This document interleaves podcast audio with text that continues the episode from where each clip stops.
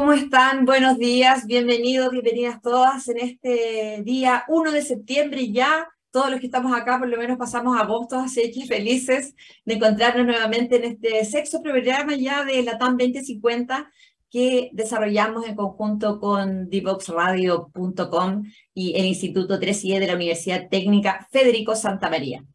Felices de encontrarnos hoy día y felices también de poder presentar a un tremendo invitado que tenemos hoy día que, que no solamente tiene historia como empresario, también tiene historia como emprendedor y, y, como mentor de nuestra red. Es uno de los mentores que más mentorías hace en nuestra red con todo lo que tiene que hacer. Él está siempre tan ocupado, pero siempre se da el tiempo para entregar todo lo que ha aprendido a través del desarrollo de su empresa a nuestros emprendedores. Él es Robinson Fuentes Valenzuela, él es CEO de Cálida Cloud. Cálida Cloud es un software que desarrollaron ya hace 8 o 10 años, ahí después Robinson me va a corregir, para innovar en la construcción en un sector en el cual uno piensa que es difícil innovar y quizás lo es, Robinson también nos irá contando de eso, un sector que también necesita modificar procesos, adaptarse a lo que está pasando en las tecnologías, mejorar su productividad y, por supuesto, la calidad de lo que se está haciendo en la construcción, no solo en Chile, sino que en el mundo. Y por eso Calidad Cloud también empezó en Chile, pero ya está en cinco países. Y quiero presentar a su CEO, Robinson Fuente, que nos acompaña desde Ciudad de México en esta mañana. ¿Cómo estás, Robinson? Buenos días, bienvenido. Hola Andrea, ¿qué tal? ¿Cómo están? Un gusto saludarlos. Bueno, primero, muchas gracias por la invitación. Eh, efectivamente, estoy aquí en México, eh, avanzando todo lo que podamos con Calidad Cloud por acá. Así que feliz de, la invitación y bueno, eh, me gusta la mentoría, así que también le, destino tiempo entretenido escuchar ahí todos los proyectos que generalmente son casi todos buenos. me gusta mucho también aprender de lo, que, de lo que hacen y lo que plantea cada emprendedor. Yo también soy un emprendedor, así que en el fondo eh, en algunos momentos me costó que me escucharan y no me gusta hacer lo mismo con, con los que están partiendo, todo lo contrario, me gusta escuchar. Así que feliz de poder aportar harto al 3GE también. Muchas gracias, Robinson, por todo lo que nos apoyas, tú, Franz y, Ricardo, como mentores de nuestra red. Bueno, hablemos un poquito de tu empresa, que es importante también dar un contexto, eh, cómo se desarrolla Calidad Cloud, cómo parte este software, por qué deciden entrar en este sector que, que para algunos nos parece un sector bastante... Eh, no quiero ocupar la palabra duro, pero, pero difícil de, de que integre la innovación y, ustedes deciden entrar con este software y, y, por qué lo hacen. Cuéntanos un poquito la historia de la empresa. Eh, a ver, bien resumido, Franz, Ricardo y yo somos amigos de hace mil años. Hace, desde el primer día que yo entré a la U me hice amigo de ellos. Eh, nos hicimos amigos en el deporte y yo, obviamente todos en la universidad estudiábamos cosas distintas. Eh, yo construcción, Ricardo mecánica, Franz informática y así. Francia es un año menor que nosotros, así que en el fondo entra, él iba del colegio a hacer deporte a la universidad, así que yo lo, conozco desde que estaba con ropa de colegio. De colegio, escolar. Eh, yo hoy día tengo 38 años, em, así que desde los 18, prácticamente 17 años que entré a la universidad que, que nos conocemos, así que 20 años de, relación constante todos los días. Em, hacíamos deporte juntos todos los días, teníamos el mismo entrenador, eh, un profesor de la universidad, José Hernández, eh, a quien le agradecemos mucho porque es como una, una especie de alma protectora paternal que nos acogió ahí en la universidad. Eh, y, y, para nosotros es como nuestro mentor, ¿eh? es como el mentor de vida. ¿ya? Sí. Eh, y desde ahí para adelante, un día, bueno, todos terminamos de estudiar, estábamos ya empezando a insertarnos en el mundo laboral, yo, yo salí un poco antes de la universidad y empecé a trabajar en cosas de construcción.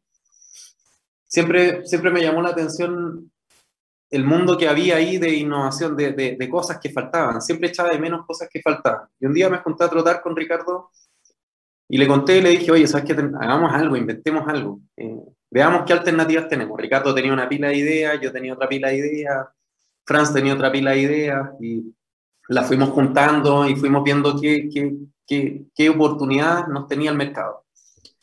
Y finalmente llegamos a presentar, a tener relación en la construcción más que todo por, por mis nexos laborales también en ese momento. Eh, y se nos dio la posibilidad de que una de estas ideas calzaba con lo que nosotros, eh, con lo que ellos necesitaban. Entonces, en el fondo, fue como muy aleatorio. Yo siempre digo, mira, si tal vez eh, la idea de Ricardo alguien la hubiera escuchado, a lo mejor hoy día estaríamos insertos en el mundo de la mecánica, tal vez. Así que yo creo que la vida siempre va entregando cosas y posibilidades que, que hasta el día de hoy yo lo practico en mi vida. Yo, yo creo mucho en la, en las posibilidades que la vida va entregando, en el camino que la vida te va mostrando. Y de un momento a otro nos mostramos la idea, la, la plasmamos en un PowerPoint que, que, yo siempre ocupo un término que era muy ordinario, muy ordinario, así un PowerPoint con tres láminas, feo, imagínate tres ingenieros haciendo un PowerPoint, obviamente era feo. Entonces eh, lo mostramos, pero la idea gustó. Y nos quisieron comprar la idea ahí en esa misma reunión. Nosotros no teníamos sociedad, no teníamos RUT tributario, no teníamos nada. Eh, así que hicimos eh, honor a los contactos, el suegro Ricardo es, abogado, así que en ese tiempo no estaba mi empresa en un día.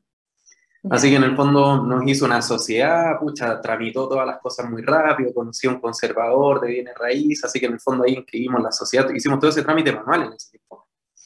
Y a la semana ya teníamos RUT, así que nos querían mandar una orden de compra y nosotros no teníamos RUT, así que tuvimos que esperar una semana. No sabíamos cómo venderlo, no sabíamos a cuánto venderlo, no teníamos idea de nada. Pero, pero, perdona, eso que pusieron en la PPT, esa, esa idea o esa solución en el fondo, ¿venía de algún requerimiento de alguien, alguien que les dijo, esto es lo que necesitamos, chicos, ustedes pueden em, desarrollarnos algo parecido? Yo había hecho una tesis de, de, una de mis carreras, yo estudié después ingeniería industrial y hice mis cosas en mi MBA.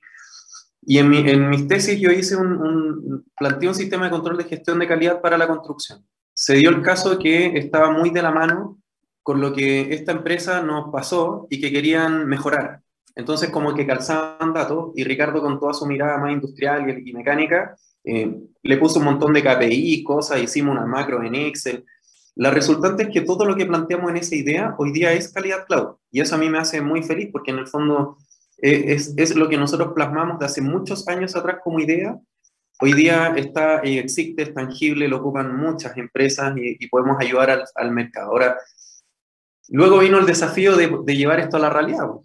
Sí. Nosotros todos sin... Pero, ¿Ese primer cliente les compró, les compró, la solución? ¿En ese, nos compraron la solución. Ya. Nos compraron la solución. Nos mandaron orden de compra. Nosotros, bueno, nos costó colocarle un precio. Yo estaba terminando mi MBA y me acerqué a compañeros. Yo era el más chico, tenía 26, 27 años, así que yo era como el niño chico que andaba jugando a hacer un MBA. Ya mis compañeros todos tenían 40, 40 y tantos.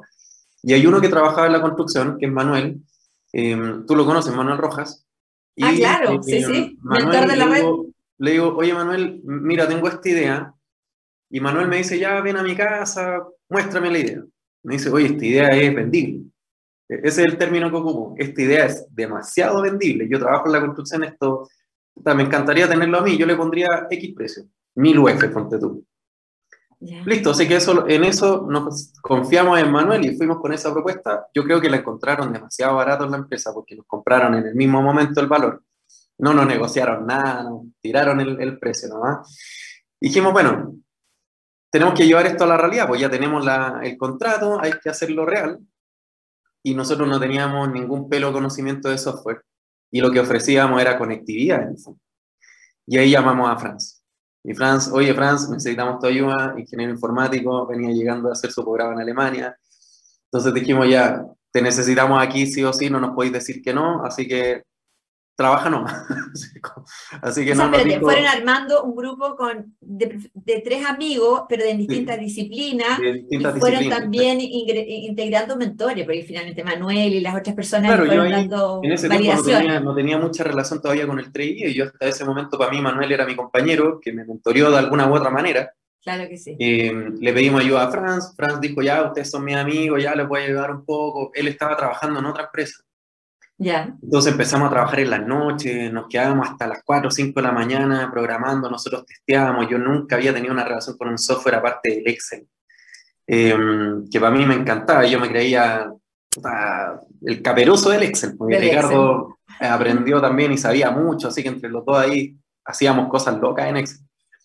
Y Franz empezó como a, a meterle código a todo esto, le empezó a meter diseño, Em, bueno, software, seguridad, ahí empezamos a entender de que se necesitaban servidores, escucha, una pila de cosas que empezamos a aprender, que hoy día yo ya conozco muy bien porque negocio en el fondo, y le dimos forma a esto, y empezamos luego a tratar, a tratar de vender calidad cloud en un rubro que tú lo dijiste duro, que de a poco fuimos viendo que eran negados para la parte digital, pero tenían muchas ganas.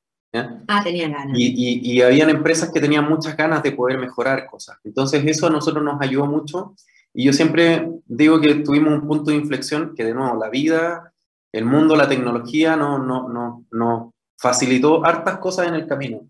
Nosotros cuando partimos, partimos con la idea de la tecnología móvil. En ese tiempo estaba solamente el iPad 1, no estaba el WhatsApp. Eh, los chats de comunicación eran el Blackberry, que tenía el PIN, y yo era amante del Blackberry, así ocupaba el Blackberry, pero así como una máquina de, escribir, así ya muy rápido.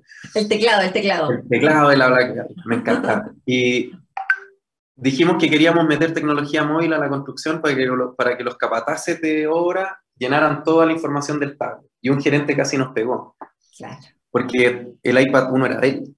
No, era para el mundo de terreno, ¿cómo se nos ocurría esa locura? Hasta que de repente llegó WhatsApp. Y la llegada de WhatsApp cambió el mundo para nosotros, porque aceptó, acercó la tecnología touch y digital y la conectividad a cualquier persona. Yo Pero eso significaba que el capataz tuviese que estar también conectado a un teléfono, que eh, habitualmente no es en la obra, no sucede eso tampoco. hasta antes del WhatsApp eso no pasaba. Hasta cuando llegó el WhatsApp eso se empezó a masificar muy rápido y yo siempre doy el mismo ejemplo. Mi abuelita Hoy día ya no están en este mundo terrenal, pero ella tenía 85, 86 años y me whatsappeaba, ¿ya? Y mandaba videos, fotos. O sea, ese, ese es el, el, el, punto de inflexión grande que nosotros tuvimos apalancado por el mundo digital, que permitió hacer de que nuestro, nuestra idea loca de meter tecnología móvil a la construcción, imagínate lo que te digo, tecnología móvil a la construcción, eh, fuera, fuera como bien tomada y bien recepcionada en el tiempo. Hoy día es una cuestión lógica. De hecho, nuestro nombre es Calidad Cloud porque es calidad en la nube, en el fondo. Era, era, como, y en ese tiempo era como tener algo en la nube, que no instalabas nada, que, que te conectabas a una página web y veías datos, era como, estoy hablando del 2012, 2013 y, me imagino, Robinson, que necesitó también esto una, un cambio, no sé si cultural, pero una, una voluntad no solo de la jefatura, sino también de la, de la gente que trabaja en la construcción de, de querer usar esta tecnología, porque ahí hay un, un, cambio importante que tiene que ver con, el, con la forma tradicional que se ve este, este rubro desde siempre, ¿no?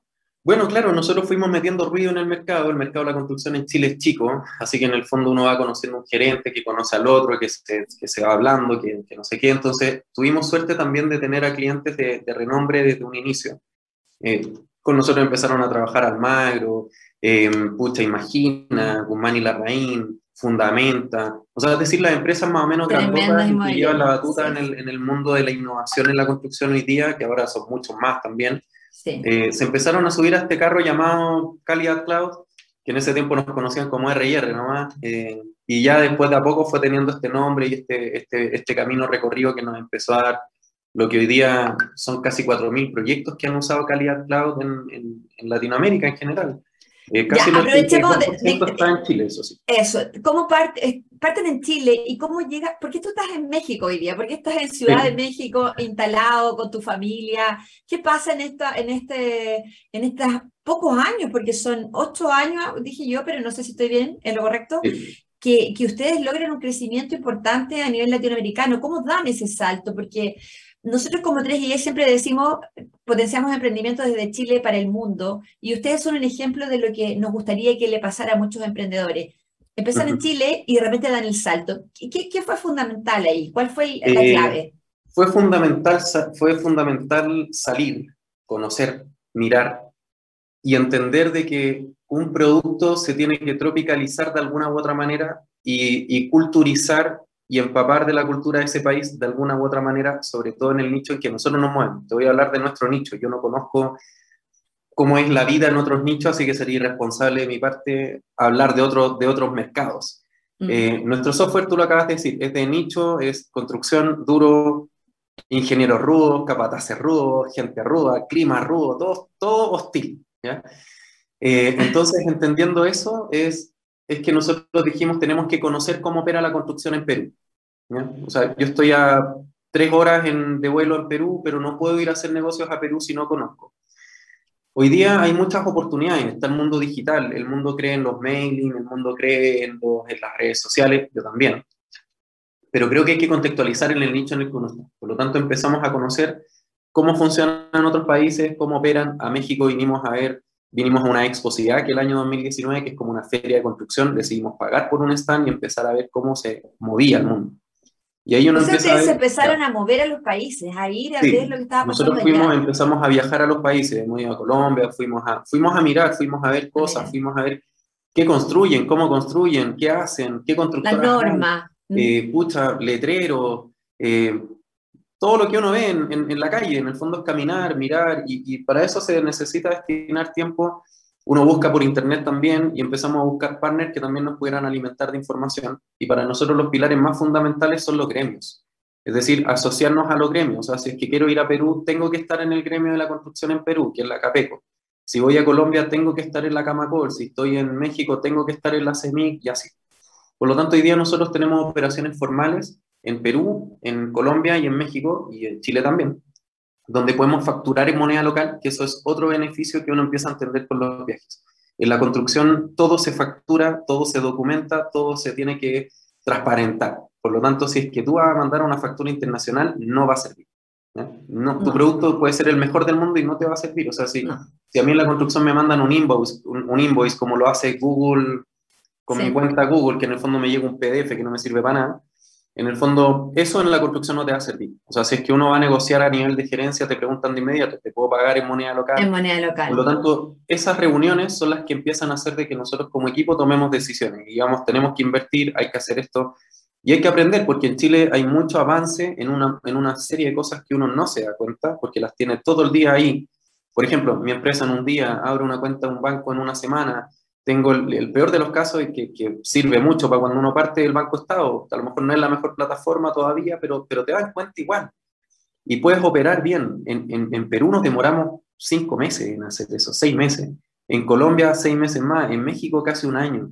Son tiempos que... ustedes invirtieron tiempo ahí, tiempo, me imagino, recursos en estar, en conocer un poco la cultura, ver los códigos, las personas que, que, estaban en el rubro. Y ahí yo te quiero preguntar, nos quedan poquitos minutos, eh, Robinson, dos cosas importantes que, que, eh, que, que me llaman la atención. Todos los negocios, es lo que nos preguntan nuestros emprendedores también. Eh, todos los negocios se pueden ir a otro país, eh, eh, todos los negocios pueden ir a hacer mercado en, otro, en otra, en otra eh, cultura o, algunos son los sectores que podrían estar, otros no, porque también Chile es un mercado pequeño, entonces finalmente ustedes están abarcando un mercado enorme como es México y, también Perú y Colombia. Y esa pregunta te la quiero hacer bien personal, ¿ah? porque eso nos preguntan mucho. ¿Seré yo un emprendimiento internacionalizable? Yo creo que todo es exportable, solo que hay que entender que la exportación no es el grito y plata de un momento a otro. Yo en eso soy bien transparente. Nosotros hoy día en México tenemos clientes, pero estamos, más, estamos invirtiendo mucho más de lo que nos entra. Eh, y eso comúnmente hoy día no todos los emprendimientos están dispuestos a hacerlo. Para nosotros poder hacer eso y poder estar dispuestos a hacerlo, eh, generalmente un emprendimiento tiene dos caminos, se endeuda, eh, pide financiamiento o bien trabaja con sus fondos propios. Nosotros funcionamos con nuestros propios fondos pero nos costó cuatro, cuatro, años ahorrar. En el fondo, esto es un camino que planificamos. Nosotros no, no estamos tomando decisiones hoy día así como, ya, oye, qué bonito México, ¿vamos a México? Eh, ya, vamos a México. No, en el fondo no. Hoy día, tú lo acabas de decir, yo estoy con mi familia, es un plan familiar, es un plan de vida, es un plan de socios, donde la empresa no puede dejar de funcionar en Chile. Hoy día tengo equipos en Chile, en Perú, hay gente en Colombia, en México, entonces mi cabeza no puede estar no pendiente de eso pero sí tengo que estar pendiente de acá. Yo estoy acá, tengo que entender mi cultura, pero la máquina de la empresa tiene que seguir andando en los otros países. Y esa organización, si no la tienes clara, yo te diría, no vengas a ningún otro país, no vayas a Perú, no vayas a Argentina, no vayas a ningún lado, si es que tu operación inicial en Chile no está limpia, no, está sana. Si, vas a crecer con problemas en Chile, ese problema lo vas a llevar a México y ya vas a tener dos problemas y te quieres ir a, México, a Perú, vas a tener tres problemas. Entonces, en el fondo, eso yo creo que es la clave hoy día de un negocio en el mundo en el que yo me muevo, que es el software, y que en Chile, desgraciadamente, el nivel, el, el, no, no, tengo la respuesta del por qué, pero el software se ve como, como quiero hacer una app y quiero tener mi software. Pero no, se ve el fondo. Entonces, anda a Estados Unidos, ve cómo se ve, ve cómo opera Google, ve, entra a Google o entra a Meta y te vas a encontrar con mil personas trabajando en una planta. Entonces uno dice, esto es una industria. Y las industrias tienen procesos, tienen procedimientos, tienen, tienen conductos que, que, ejecutan, tienen, tienen departamentos, áreas. Y eso es lo mismo que hay que llevar a la industria del software. Si tú en el software no tienes eso, vas a tener más dolores de cabeza que otra cosa. Oye, y antes de que cerremos, bueno, yo voy a decir algunas cosas que yo sé que está haciendo Calidad Cloud, sé que ustedes siempre están formando y capacitando a sus equipos en los distintos países, los tienen al día en todas las tendencias, eh, están también invirtiendo siempre, no han tenido financiamiento público, ha sido siempre capital propio, así es que, bueno, es el mejor ejemplo de que las cosas se pueden con trabajo, con disciplina, con orden, con una estructura, como tú dices, Sí, no, hay que ser cuadrado. Esto es así. A mí en todos lados me dicen, no, que tú soy cuadrado. Sí, si no lo fuera, no, no estaría acá. En verdad, no, no, no sé dónde estaría, pero, pero sí, no, hay que ser ordenado, metódico. Esto es una cuestión cíclica y uno va aprendiendo todo el rato. O sea, en el fondo yo a mi equipo comerciales les digo, oye, la venta es, una, es un ejercicio cíclico, constante y ordenado. No es, no es un desorden en el fondo. Eres, eres libre, tienes tiempo libre, pero hay que hacer ciertas tareas todos los días. Entonces, en el fondo esto tiene que ser ordenado, tiene que ir creciendo así y, y, así también lo perciben tus clientes, que, eso también lo perciben así. A mí, me encanta que, que, es raro, pero me encanta que mis clientes sepan que nosotros somos ordenados y cuadrados. Es una cuestión muy mía, pero. Sí, es, como, es como un, orgullo, una estrella. Robinson, gracias, se nos pasó el tiempo volando, me quedaron mil cosas que preguntarte, pero los felicitamos, los felicitamos por lo que están haciendo, por el trabajo, sobre todo por la disciplina, porque, porque han sido constantes, porque están llevando el nombre de Chile también a otros países y porque son un ejemplo para nuestros emprendedores que las cosas se pueden hacer a veces no necesariamente con financiamientos públicos, con mucho, con mucho tesón y con mucho sacrificio también, con mucha austeridad también de repente. Así es que felicitaciones nuevamente, gracias por ser parte de nuestra red y, y, saludos a todo tu equipo en los distintos países, un abrazo grande y espero verte pronto en Chile en Perú, en Colombia. En estoy allá, así que por ahí nos podemos ver un rato. Eso, muy bien. Gracias, Robinson. Te despido. Nosotros vamos a una pausa y regresamos con Andrés Castillo para conocer al invitado de la próxima semana. Nos vemos en unos minutitos. Chao, Robinson. Que esté bien. Desde Chile para el mundo. Divox Radio. Señal online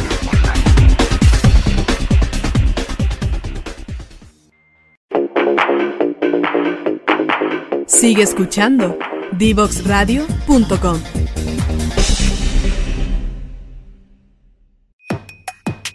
La mayoría de los niños y jóvenes usamos el Internet para hacer las tareas, encontrarnos o jugar con nuestros amigos. Y a pesar de todas las horas que pasamos frente al computador y el celular, tenemos pocas destrezas digitales. Esto tiene que cambiar.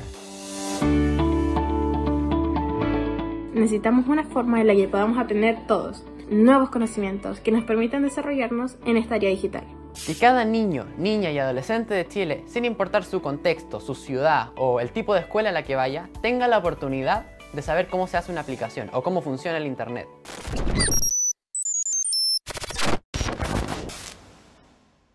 Ser diferentes es crear un programa único para las startups nacionales e internacionales, donde conectamos las necesidades del banco con nuevas soluciones, productos y talentos. Por eso, queremos que te integres como potencial partner de BCI y descubramos cómo tu producto puede generar nuevas oportunidades y resolver las necesidades del negocio. Si eres una startup tecnológica nacional o internacional, postula ahora en bcilabs.cl. BCI, seamos diferentes. Síguenos en las redes sociales, Instagram, Twitter, Facebook, LinkedIn, como arroba Divox Radio, como arroba Divox Radio. Ya comienza un nuevo programa en divoxradio.com. Bueno, ya estamos de regreso en esta entrevista que se nos hizo cortísima con Robinson Fuentes. Andrés Castillo, nuestro gerente general, nos está acompañando en esta última sección del programa. Andrés, ¿no es cierto que quedan muchas preguntas para Robinson? Nosotros lo conocimos cuando ellos eran más jóvenes aún y, partiendo con esta idea, pero conocer la historia es muy entretenido, es muy, es muy emocionante y muy motivador también para tantos otros emprendedores, ¿no? Sí, bueno, primero, buenos días a todos. Eh, eh, efectivamente, yo tomé apunte, pero un montón de cosas, y que son, son palabras que a mí me van llamando la atención. Eh, cuando dijo el tema del Excel, no mencionó el, el, tecnicismo, pero al, final hay una invitación a los emprendedores a no necesariamente construir el producto final, es tratar de tener el producto final, sino que ir pivoteando. Y el Excel parece una humorada, pero al final es una, es una forma de hacer un mockup, un, un testeo de ese producto, los atributos, cómo lo van a diseñar y cómo lo van a construir a futuro. El tema del equipo, habló del timing, del tema del WhatsApp. cómo, cómo el correcto timing eh, hace que el negocio pueda prosperar o no. Porque finalmente habilita... ¿Y, y, cómo fueron ingresando nuevos profesionales que fueran resolviendo, saltando del Excel a otro, al software que tienen finalmente, ¿no? Sí, de hecho, ese punto también yo lo, lo, lo noté acá como equipos multidisciplinarios, porque efectivamente aquella, aquella empresa que se quiere internacionalizar tiene que pensar que hay, hay una pregunta que yo lo, hubiese eh, querido hacer, que es cómo se distribuyen las confianzas y las responsabilidades cuando quieren crecer en otros países. Mm. Porque claro, Robinson toma la decisión de irse con su familia a México, pero ¿cómo lo hicieron para Perú? ¿Se fue otro socio? ¿O a quién tienen a cargo en Perú? ¿O confían en alguien? Y eso, armar equipo, es difícil y por lo tanto hay que darle tiempo. Y que se adapte además ese, esa persona a esa cultura, porque me, eh, Robinson me contaba que en México él le gustó mucho el país, entonces se quedó también y se llevó a su familia porque le gustó, pero, por eso te digo, hay varias variables que van eh, influyendo en estas decisiones. Entiendo que hay otro de los socios que está en Perú, ¿ah? pero le vamos a preguntar después cuando venga a darnos una charla. Quedamos en la pausa con Robinson, que va a venir a dar una charla masiva a todos nuestros emprendedores para que podamos hablar más con él y de esta, de esta experiencia. Bueno, y la próxima semana tenemos otra gran invitada que vas a estar entrevistando tú, Andrés. Cuéntanos de qué se trata esa entrevista para que todos nos puedan seguir aquí en la TAM 2050 por divoxradio.com. Sí, mira, la próxima semana vamos a estar entrevistando a Barinka Farren, ella es CEO de Hub Apta, eh, uno de los hubs eh, tecnológicos en, Chile, apoyados por, por Corfo y por ANID, eh, y que trabajan muy de la mano con las universidades. el foco de la entrevista es emprendimientos de base científica tecnológica, sus desafíos de, de cómo hacer crecer nuevas empresas intensivas en conocimiento que muchas de esas nacen desde las universidades y el desafío de hacerlas escalar. También está el desafío de armar equipo, de cómo somos capaces de generar una nueva industria basada en el conocimiento en Chile, diversificar nuestra matriz eh, productiva, así que va a estar muy interesante todas esas preguntas. Además de la participación en mujeres, porque Barinka es una de las embajadoras también de, de, de, mujeres en, directorios, eh, Así que eso, vamos a estar preguntándole un poco de, varias cosas, tratando de, ajustarnos al tiempo. Que un desafío también que tienen muchas universidades, todas diría yo, todas, públicas y privadas, eh, eh, tradicionales, de, llevar la investigación a un emprendimiento, llevarlo al mercado. Hay muchos eh, grupos de investigadores y de profesores y de alumnos que están queriendo hacer este, este tránsito que, que nos hemos demorado un poco en Chile en, esta, en hacer esta, esta transición al mercado de las tecnologías de las que están saliendo en las universidades o los centros de investigación, ¿no? Claro, de hecho ahí la experiencia eh, de Barinca a nivel internacional quizás nos, va a dar algunas luces de cómo se puede hacer. Eh, no es trivial la, la, respuesta, eh, efectivamente en Chile nos falta todavía, pero un poco la idea es conversar, ver cómo también el resto de la comunidad se puede sumar, porque creo que el principal desafío que tienen las universidades es armar equipo. Para una universidad no es trivial pensar que el académico, el investigador, se va a ir de la universidad para emprender. Entonces, mm. ese, ese, esa tecnología se tiene que transferir a un nuevo equipo emprendedor. Y ahí está el mm. tema de las confianzas, equipo multidisciplinario y un poco lo que conversamos hoy día. Bueno, ha sido súper interesante, estamos en el sexto programa ya, eh, tener eh, la TAM 2050 a través de, esta, de este espacio que nos ha dado Divox Radio, donde hemos podido hablar de tendencias, eh, con emprendedores, con emprendedoras, con emprendedores mentores y con personas que de alguna manera están contribuyendo primero al ecosistema nacional y que luego están también saliendo a otros países y dando ejemplo o luces de lo que otro emprendedor, otra emprendedora tiene ganas de hacer y que a través de este programa nosotros tratamos de entregarle algunos tips, algunas luces. Y bueno, como incubadora también nosotros siempre dispuestos a ayudarlo. A propósito de lo que dijiste de las mujeres, volvemos a reiterar que están saliendo muchas líneas y muchos llamados con proyectos eh, Inicia y Expande liderados por mujeres. Así es que las mujeres que estén liderando emprendimientos a presentarse también a esas líneas de financiamiento porque van a tener un apoyo especial y en ese sentido también sabemos que hay muchas personas que están haciendo emprendimientos liderados por mujeres, que también puede estar integrado los equipos por hombres, pero liderados por mujeres. Así que eso, Andrés, ¿algo más para cerrar esta mañana, primero de septiembre? No, nada más, solamente invitarlos para el próximo jueves, recordarles que siempre, todos los jueves a las 9 de la mañana, nos estamos juntando acá en LATAM 2050 en Divox Radio.